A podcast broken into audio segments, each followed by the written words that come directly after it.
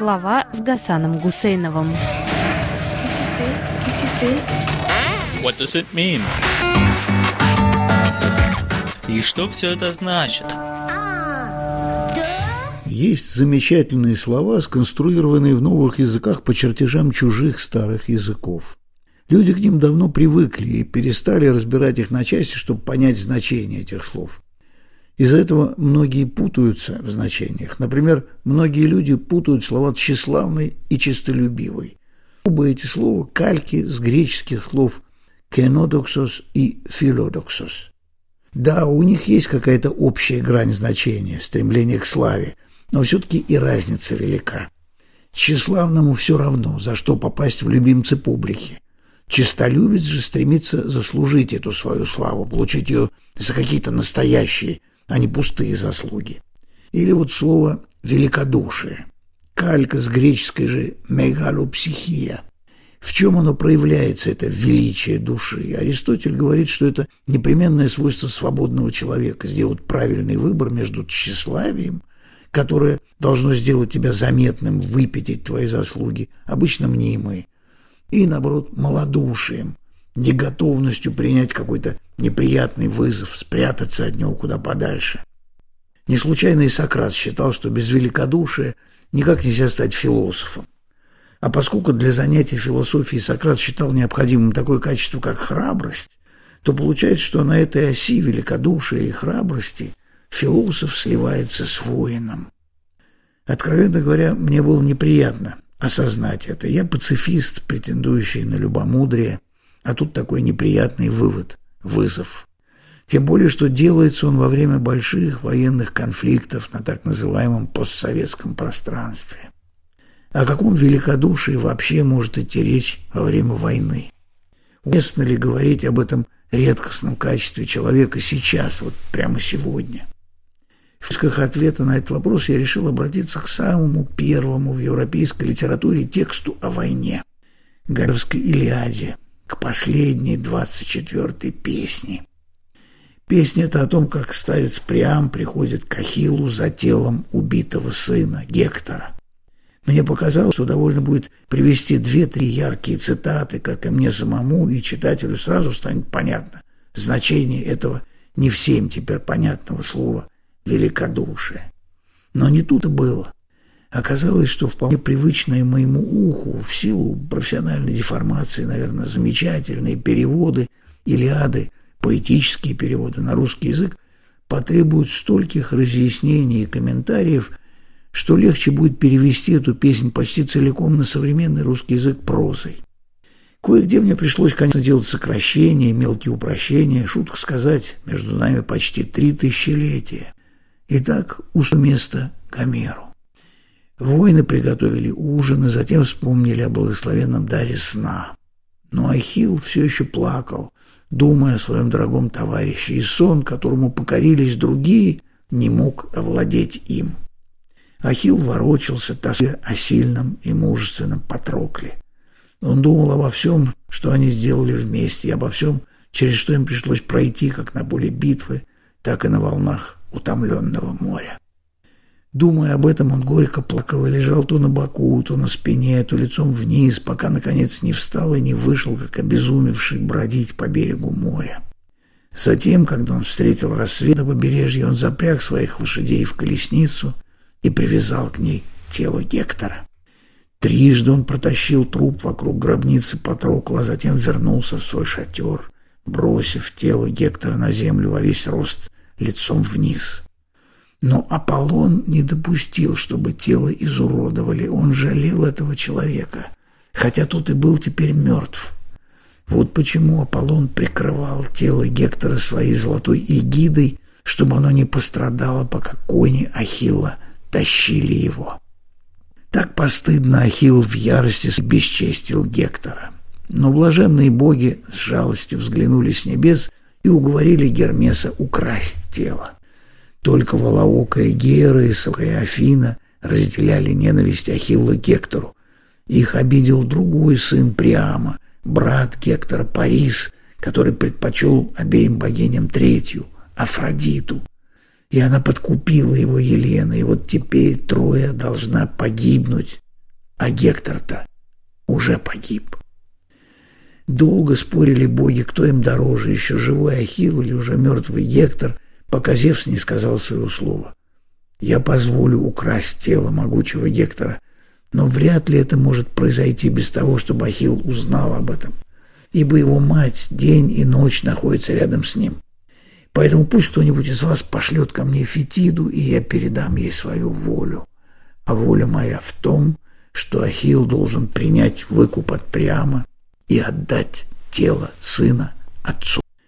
«Мы соболезнуем тебе», — сказал Зевс, — «ведь скоро и твоему сыну Ахиллу предстоит умереть. Но мы не можем позволить, чтобы он глумился над прахом убитого им Гектора. Мы могли бы попросить Гермеса просто выкрасть тело Гектора, но этим унизили бы твоего сына. Пойди к нему и вели ему принять выкуп от Приама. Тем временем сам я пошлю Ириду к царю Приаму, чтобы приказать тому идти кораблям ахейцев и выкупить тело сына, взяв с собой такие дары для Ахила, которые могут доставить ему удовлетворение. Ирида застала прямо его чада домочадцев в мокрой от одежде. Известие Ириды сначала испугало прямо.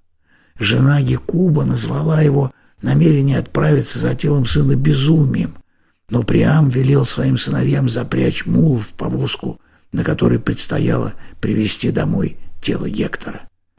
«У тебя должно быть железное сердце», — сказала ему Гекуба. «Сыну моему на роду было написано быть съеденным собаками», — сказала она. «Не иди к Аполлону. Тебя поймают и убьют». Но Приам сказал, что верит обещанию Зевса. Он пришел и, подойдя прямо к Ахиллу, обхватил его за колени и поцеловал на жестокие руки, которые убили так много его сыновей. Приам попросил Ахилла вспомнить о собственном отце Пелее. «Ты, могучий сын его, жив, а у меня, несчастного человека, были самые рабрые во всей трое сыновья, и из них не осталось ни одного». Последним из них убил ты самого храброго, Гектора. Его тело я прошу тебя мне за выкуп. Никто из отцов не страдал так, как я, который целует руку там, кто убил его сыновей. Ахилл взял старика за руку и осторожно отстранил его. Оба горько плакали. Там, лежа у ног Ахилла, оплакивал Гектора, а Ахилл плакал то по своему отцу, то по Патроклу. Но когда Ахилл насытился горестным плачем, он поднял старика за руку, жалея его седые волосы и бороду, и затем сказал, «Несчастный человек, ты действительно очень смел, раз мог отважиться прийти один к кораблям ахейцев и войти в шатер того, кто убил так много твоих храбрых сыновей. Ты должен иметь железное сердце. Давай, однако же, замкнем наши гости и печали в наших сердцах. Плач не поможет понять. Бессмертные боги не знают заботы, но жребий, который они плетут для человека, полон печали. Во дворце Зевса стоят два высоких сосуда, один наполнен злыми дарами, а другой добрыми. Зевс-громовержец смешивает посылаемые им дары, встретит то добрую, то злую судьбу. Но тот, кому Зевс посылает только злые дары, несчастен и гоним. И ты, Приам, как я слышал, был прежде счастлив, богатством превосходя всех вокруг.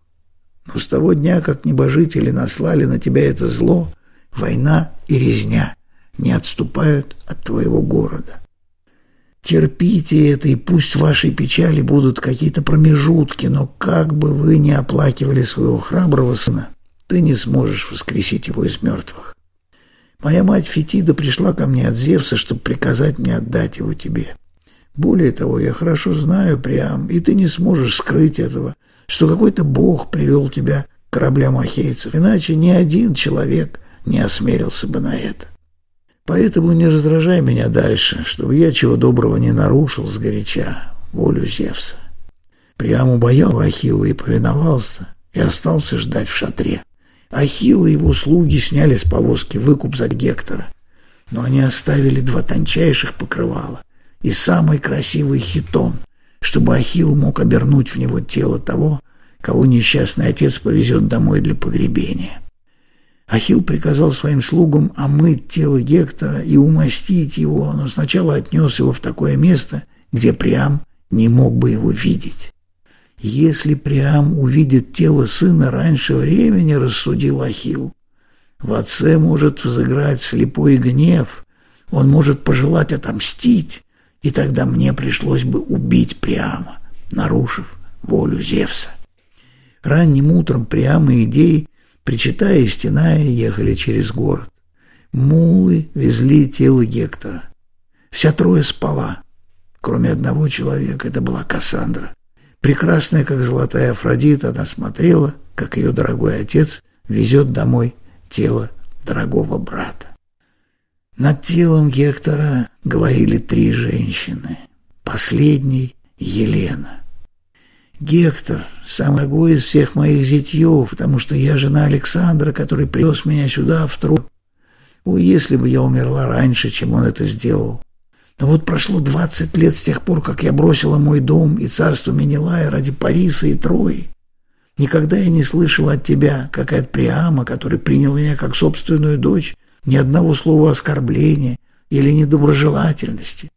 А когда кто-нибудь упрекал меня, будь то кто-нибудь из твоих братьев или сестер, или из жен твоих братьев, ты всегда осаживал их словами кротости и доброжелательности ко мне.